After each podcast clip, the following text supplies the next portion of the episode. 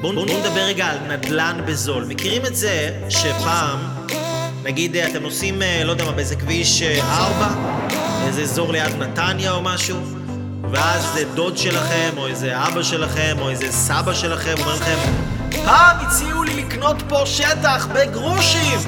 איזה טמבל אני שלא קניתי את השטח הזה אז, היום זה שווה מיליונים, עשרות מיליונים.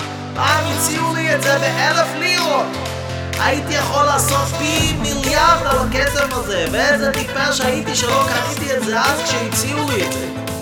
שלמה המלך החכם מהבאדם אמר אין חדש תחת השמש, אותם טיפשים של פעם כנראה התגלגלו שוב להיות גם הטיפשים של היום.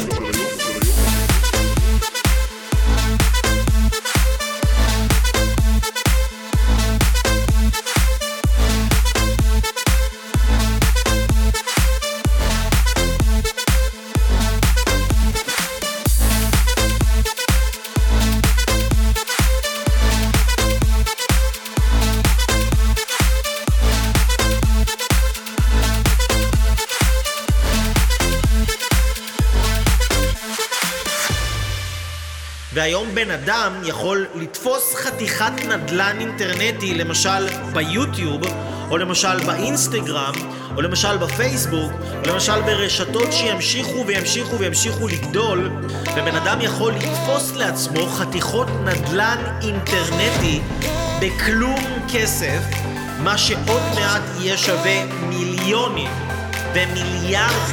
תראו את ה live הזה עוד עשרים שנה, ותנו לעצמכם שתי סטירות ונגיחה לפרצוף אם אתם לא מבינים את זה ומתחילים לייצר תוכן ולהבין וללמוד איך מייצרים תוכן בכמויות מסחריות כדי לתפוס כמה שיותר שטח מהנדלן האינטרנטי הזה שהיום הוא נמצא בחינם.